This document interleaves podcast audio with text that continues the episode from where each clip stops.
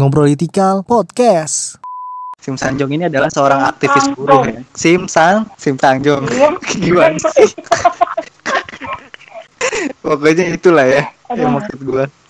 Nanti teman-teman lihat di deskripsi ya. Jadi gue sempet baca juga artikel ada orang yang juga kehilangan kepercayaan ke Shin Sang Jung karena dia dinilai sama-sama wanita sama Park Geun Hye. Takutnya dia melakukan kesalahan sama yang dilakukan oleh Park Geun Hye. Walaupun mereka sama-sama eh, politikus wanita dan sama-sama berhasil dimajukan menjadi calon presiden Korea Selatan ya. Cuma pemberitaan tentang mereka itu beda. Halo semua, kembali lagi di Ngobrolitikal season 2 Kali ini kita ada konten baru nih Tentang bahas topik-topik penelitian dari para mahasiswa tentunya. Kita namain konten kali ini kita dengan sidang ya. Mungkin nggak tahu ya serupa dengan sidang biasanya atau enggak Karena gue belum pernah sidang. Jadi eh, di sini kita bakal bahas hasil eh, penelitian ya berupa skripsi ataupun jurnal tugas akhir lah ya dari teman-teman mahasiswa gitu. Nah sekarang gue udah sama teman gue ada Banan. Halo Banan. Halo. Kali ini gue sama Banan ya bakal ngobrolin soal topik penelitiannya Banan ya. Eh, artikel jurnal ya Banan ya tugas akhir ya. Apa sih disebutnya? Ini tugas akhir, tugas akhir. Bener ya. Tugas akhir ya. Nah, Banan ini ada di jurusan Bahasa dan Kebudayaan Korea UI. Ya. Jadi jadi fokusnya Banan ini kalau nggak salah tentang politik Korea Banan ya. Lebih ke konstruksi identitas politikus Oh, konstruksi identitas media. wanita ya dalam politik Korea ya. Iya. Nah, kita bakal tanya-tanya nih tentang topik penelitiannya dan kita bakal ngobrolin soal topiknya lah, kurang lebih seperti itu. Nah, kalau dari Banan kan gue sempat baca tugas akhir lu ya tentang konstruksi identitas dalam media Korsel terhadap tokoh politik wanita di Korsel. Gue pengen tahu dulu dong kenapa lu pilih topik penelitian ini. Jadi di jurusan gue itu tema dari tugas akhir sendiri itu ada empat, ada sejarah, ada linguistik, budaya, sama sastra. Nah aw- awalnya gue tuh ada minat di sastra, cuma setelah gue lihat Oke. lagi sastra tuh udah banyak yang meneliti dari cutting-cutting sebelumnya sama angkatan gue ternyata juga banyak banget yang minat buat nulis sastra. Jadi gue kayak pasti lah ada rasa pengen beda sendiri gitu kan. Terus akhirnya gue gue milih sejarah waktu itu dan emang awalnya gue gak langsung kepikiran buat nulis tokoh politikus wanita dalam media gitu eh, masukan dari dosen jadi awalnya gue Hmm? kayak pengen nulis pure tentang sejarah partisipasi politik eh, wanita dalam politik Korea awalnya mau kayak gitu doang cuma setelah eh, beberapa kali bimbingan dosen gue lihat proposal gue judulnya terlalu general terlalu luas akhirnya disempitin sempitin akhirnya jadilah yang Hmm. sekarang jadi politinya lebih ke fokus ke dua tokoh dan ada korpusnya yaitu dari media artikel-artikel di media gitu Oke. Gitu. Oh, berarti prosesnya seperti itu ya. Jadi, ini kan tentang wanita, politik dan media ya kalau menurut gue. Ada jadi sebenarnya apa sih permasalahan antara wanita dan polit politik dan juga media di Korea di Korea Selatan? Nah, awalnya kan tadi gue cerita tuh, gue nggak langsung nemu eh, judul gue yang sekarang ini. Jadi itu gue nemunya itu setelah Hmm. Eh, dosen gue suruh cari tahu lebih lebih dalam lagi kan. Hmm, jadi awalnya itu gue pengen luas bahas tentang partisipasi wanita dalam politik di Korea. Nah terus dosen pembimbing gue pengen dikerucutin lagi lebih ke eh, tokoh dan dia nyaranin dua tokoh yang gue tulis ini Park Geun Hye dan Kim Sang Jong. Karena gini Zai, sebenarnya secara luas itu di Korea itu kan Hmm. lumayan dia patriarkinya kuat banget bahkan lebih dari Indonesia Hmm. kalau bisa gue bilang Iya, iya. makanya gue ngelihat adanya partisipasi politikus wanita itu kayak sesuatu yang beda aja gitu loh jadi kayak Hmm, sesuatu yang oke. wow yang yang menarik lah buat diteliti Hmm, oke oke. apalagi Pak Geun Hye Zai tahu nggak maksudnya dia kan juga Pak- sempat jadi Ya, eh, mantan presiden Korea, yang- kan? yang ketangkep korupsi kan? Iya. Iya bukan? Diturunin gara-gara korupsi ya? Iya. Tapi penelitian gue nggak sampai ke situ, Zai. Gue cuma neliti Oke, selama dia kampanye gitu. Jadi gue ngelihat itu menarik gitu kan. Park Kyung Hee itu eh, dia presiden wanita pertama di Korsel ya. Iya benar. Oke, nah setelah gue dikasih nama dua orang ini dan gue mulai research, mulai cari-cari artikel dan jurnal tentang mereka berdua, gue menemukan kejanggalan ini, suatu masalah ini. Jadi Apa pas tuh? gue baca-baca artikel berita tentang mereka berdua, gue melihat perbedaan cara media menuliskan tentang Park Geun Hye dan Shin Sam Jong. Nah dari situ gue akhirnya memutuskan untuk menulis tentang itu. Bagaimana media mengkonstruksi kedua tokoh ini dalam artikel yang mereka buat gitu. Oke, berarti ada perbedaan ya antara dua tokoh wanita eh, politik Korea- Korsel ini ya. Ada Park Geun Hye dan Sim Sim Sang Jun ya. Bener ya? Sang Jong. Kim itu Kim dia. Sim Sim Sim. Oh Sim. Sim. Sim Sang Jong. Oke. Sorry sorry. Ini agak-agak ini ya. Ntar salah orang lagi kan. Menurut lu berarti ada ada sesuatu yang janggal di bagaimana media memberitakan tentang si dua tokoh ini ada perbedaan lah seperti itu ya. Tapi kita eh, sebelum ke situ kita pengen tahu dulu nih siapa sih sebenarnya eh, Park Geun Hye dan Sim San Jong ini? Ya, jadi tentu saja mereka berdua adalah politikus ya. politikus wanita yang gue lihat cukup hebat karena dua-duanya itu berhasil dimajukan dalam pemilihan presiden. Nah, Kim Sang Jong itu dimajukan dalam pemilihan presiden Korea Selatan ke-18 itu di tahun 2012, sementara Kim Sang Jong dimajukan di pemilihan presiden ke-19 itu selanjutnya di tahun 2017. Nah, cuma memang Park Geun Hye saat itu menang dan pertama kali jadi presiden wanita di Korea Selatan, sementara Kim Sang Jong itu Hah? hasilnya kalah di Sorry, sorry, dimenangkan Kim Sang oleh Jong tadi- presiden Hmm. Korea Selatan yang ya, Tadi Sim San Jong tahun berapa? 2017 Jalan presiden 2017. Oke. yang memenangkan presiden Korea Selatan yang sekarang Moon Jae-in. Oh, Moon Jae-in ya. Moon Jae-in ya.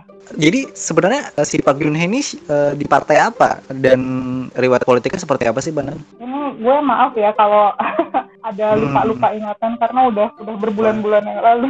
jadi kalau ingat gue, jadi Park Geun Hye ini awalnya emang dia awal karir politiknya tuh dari ayahnya sebenarnya karena ayahnya juga mantan presiden Korea. Kalau jadi tahu Park Chung Hee, kan dia suka nonton tuh drama Korea. Dan ada filmnya kan itu tentang yang pembunuhan presiden itu yang dibunuh itu kan? Benar, benar, benar. Dia emang merupakan anak dari mantan presiden Korea yaitu Park Chung Hee. Nah, jadi Park Geun Hye itu sempat jadi ibu negara menggantikan ibunya yang waktu itu juga mati ditembak. Jadi ada intel gitu yang dia awalnya mengincarnya Park Chung Hee cuma karena salah sasaran yang kena ibunya Park Geun Hye. Jadi saat ibunya Park Geun Hye meninggal itu posisi ibunya Park Geun Hye itu digantikan oleh Park Geun Hye. Jadi dia sempat menjabat jadi ibu negara juga menggantikan. Setelah ayahnya juga mati tertembak, Hmm. Park Geun Hye sempat belajar lagi ke luar negeri dan setelah itu baru masuk lagi ke korpor politikan. Jadi waktu itu kalau nggak salah udah langsung masuk ke partai partai Grand Nasional. Partai Grand Nasional. Ya, Berarti yang waktu dia nyalonin itu dia di partai apa?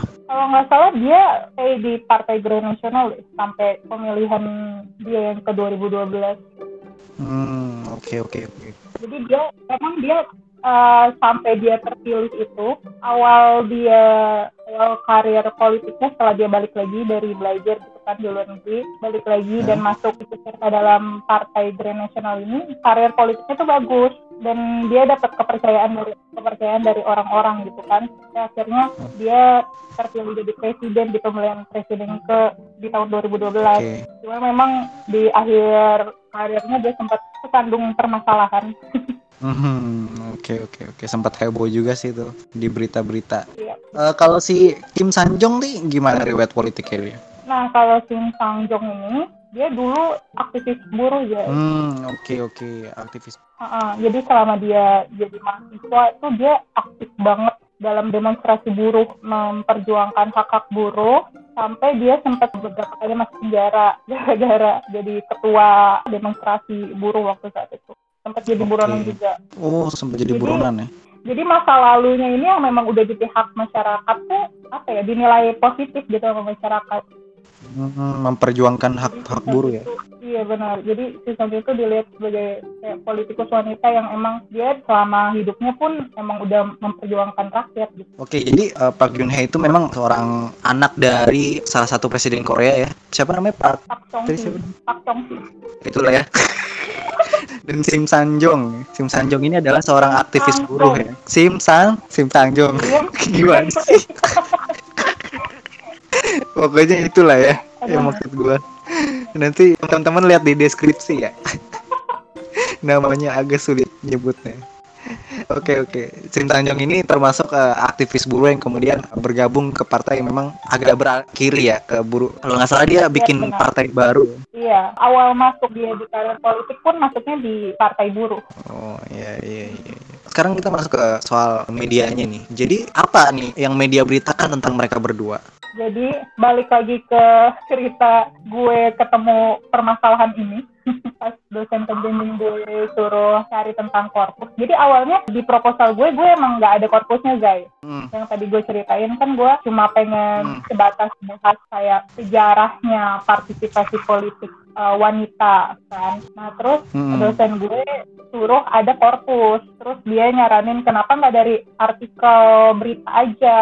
Nah akhirnya gue mulai baca-baca tuh artikel. Eh, bentar Bana, ini korpus korpus nih maksudnya apa? Mungkin masih ada yang belum ngerti. Pokoknya intinya korpus tuh kajiannya. Jadi apa apa yang diteliti. Hmm. Tadinya kan sebelumnya Oke, gue oke, cuma kayak penjelasan gitu kan dari kayak mengais-ngais bukti-bukti sejarah. Kalau ini jadi ada sesuatu yang jadi kajian, sesuatu yang gue analisis gitu loh. Korpus disuruh baca tentang artikel berita, nah dari situ gue men- menemukan permasalahan. Jadi setelah gue baca-baca dari banyak berita, oh ya btw gue artikel beritanya tuh ngambilnya random secara acak, jadi aliran medianya, terus kayak penulisnya itu emang beragam gitu, jadi nggak ada satu nggak dari satu sisi doang. Nah setelah Hmm. gue lihat, ternyata uh, ada perbedaan yang mencolok. Jadi artikel tentang Park Geun Hye ini lebih banyak menyambungkan sosok dia dengan sosok ayahnya yang merupakan mantan presiden Korea yaitu Park Chung Hee. Oke oke oke. Nah, sementara si Shin Sang-dong lebih banyak ngebahas soal bagaimana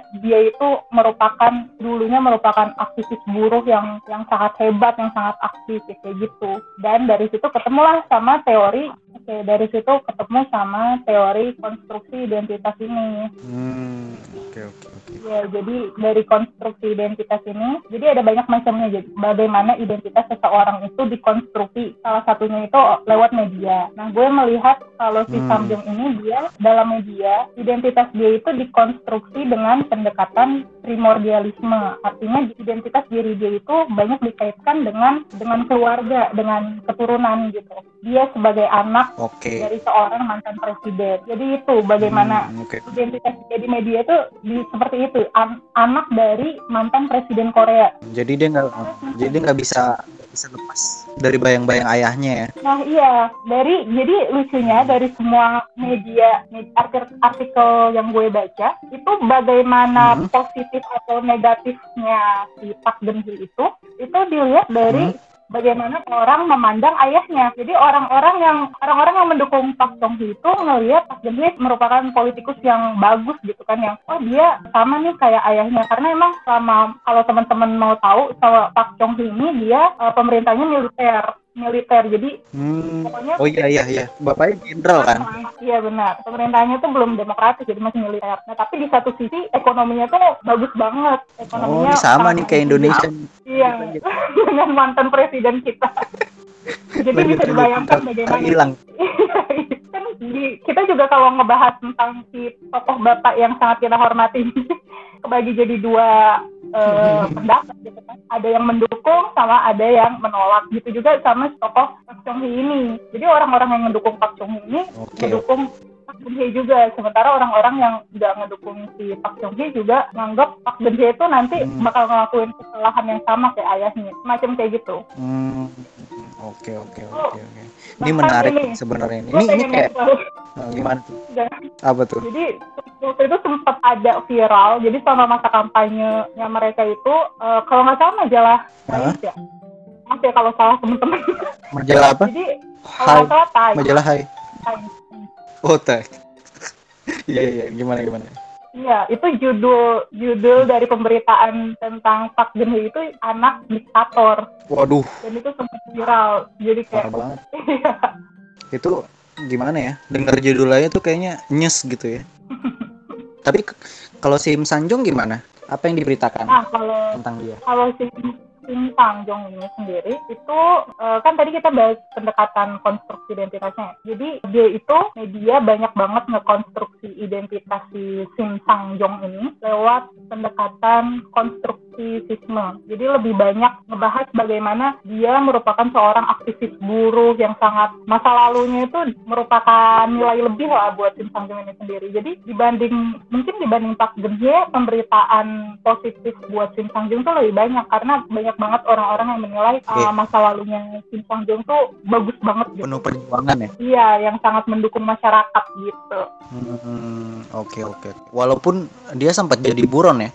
Iya, itu kan sebelum demokratis ya kalau nggak salah. Jadi uh, hak-hak suara masyarakat kan masih terbatas.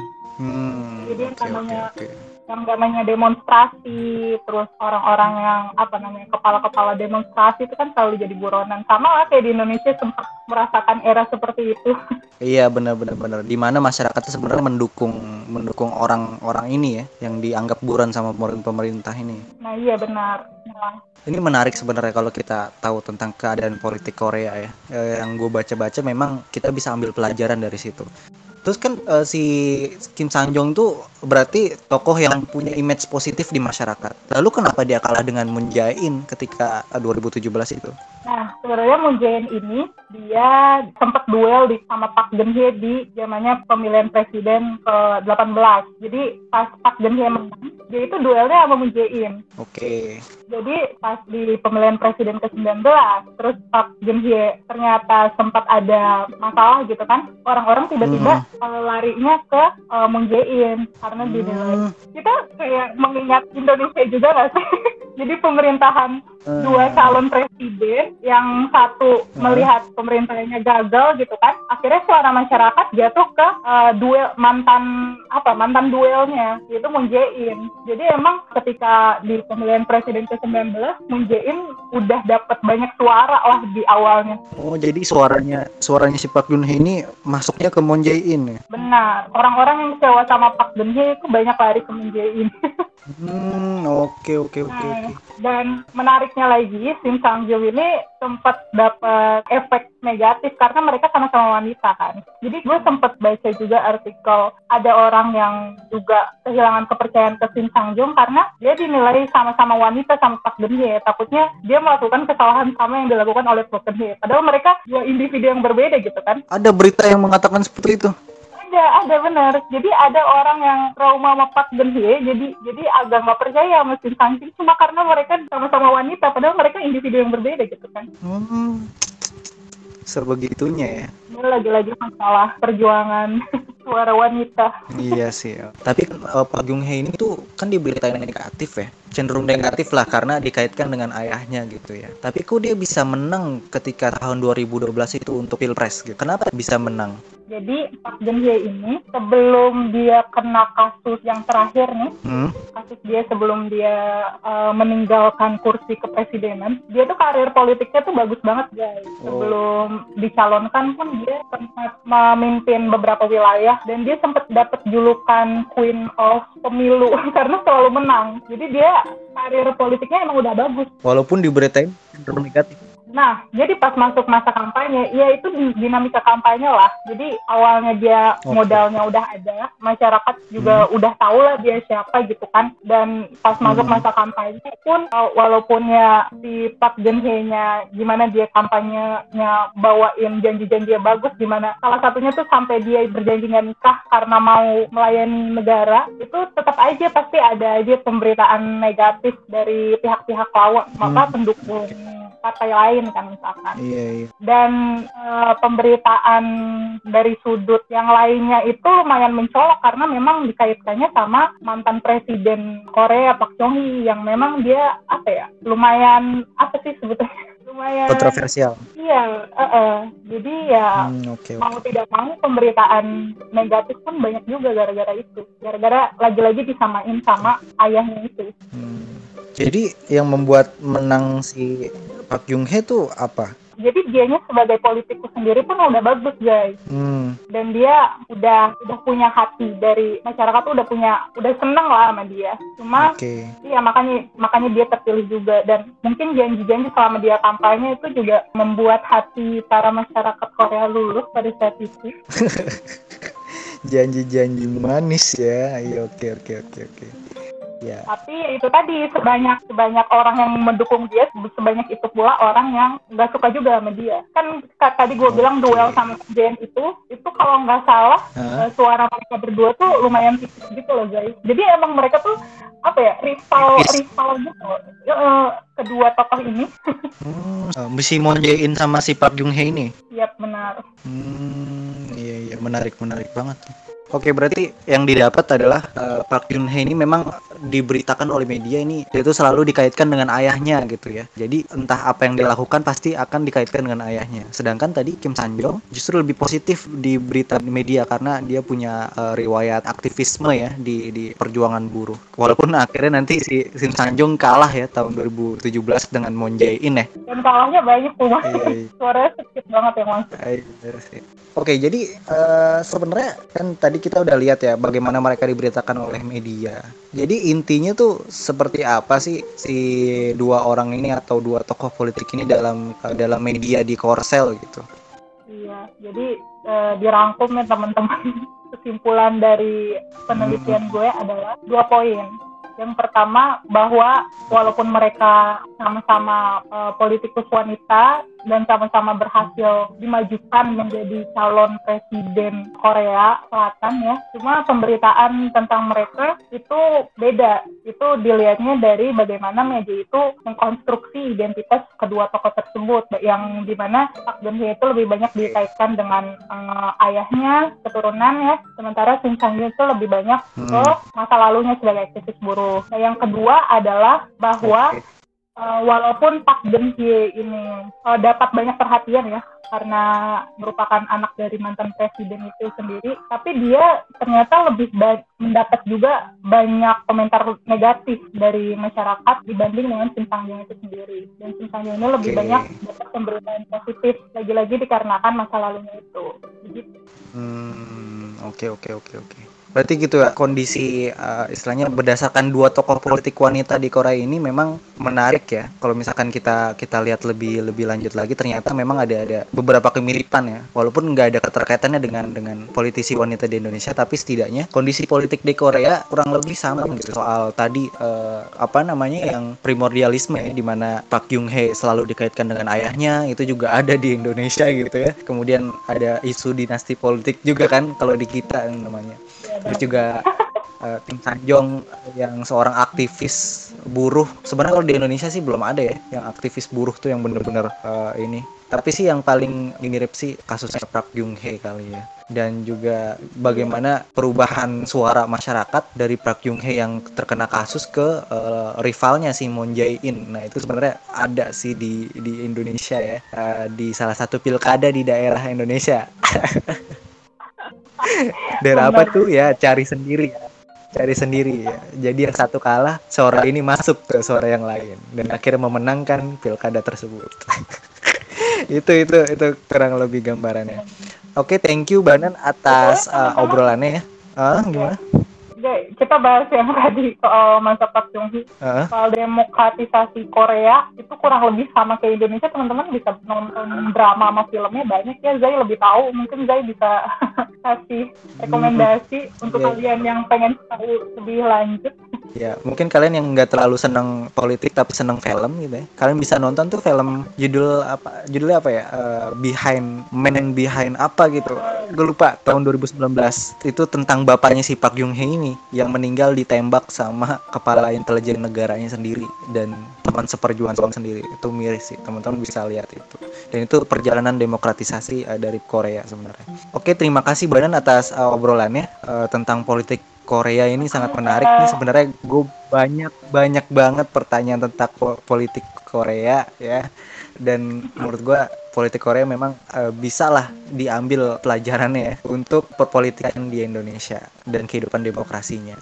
Oke terima kasih buat para pendengar yang udah dengerin dari awal sampai akhir. Jangan lupa dengerin konten-konten lainnya di Ngobrolitikal Season 2 dan jika kalian ada kritik dan saran bisa langsung sampaikan ke kita lewat DM ke IG kita di Ngobrolitikal. Dan jangan lupa untuk dukung kita lewat traktir dengan klik link di video kita. Oke, dan sampai jumpa di episode selanjutnya. Bye.